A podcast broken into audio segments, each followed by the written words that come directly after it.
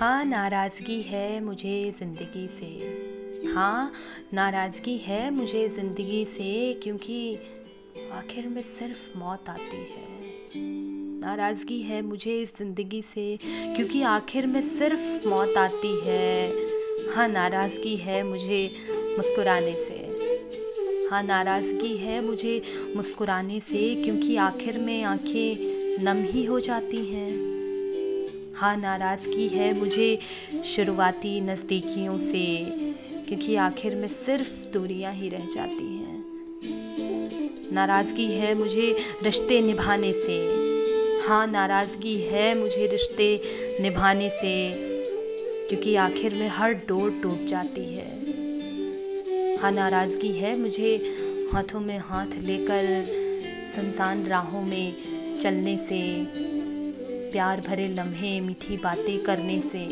नाराज़गी है मुझे इन सबसे, क्योंकि आखिर में तुम अकेले और सुनसान राहें ही सिर्फ तुम्हारी साथी रह जाती हैं। हाँ नाराज़गी है मुझे इस ज़माने से, इसके दिखावे, इसके छलावे और इसकी झूठी रीति रिवाजों को अपनाने से, क्योंकि आखिर में सब बेकार हो जाता है, क्योंकि आखिर में सब बेकार हो जाता है।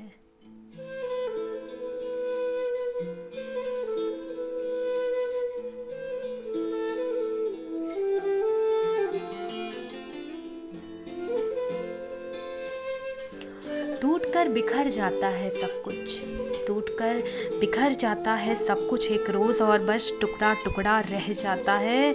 हाँ नाराज़गी है मुझे मोहब्बत निभाने से, नाराज़गी है मुझे मोहब्बत निभाने से, क्योंकि आखिर में सिर्फ नफ़रत जीत जाती है, क्योंकि आखिर में सिर्फ नफ़रत जीत जाती है।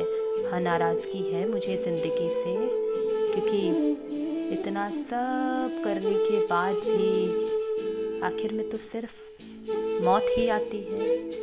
नाराज़गी है मुझे ज़िंदगी से, नाराज़गी है मुझे मुस्कुराने से, नाराज़गी है मुझे शुरुआती नज़दीकियों से, क्योंकि आखिर में सिर्फ मौत आती है, आंखें नम हो जाती हैं और सिर्फ दूरियां ही रह जाती हैं। नाराज़गी है मुझे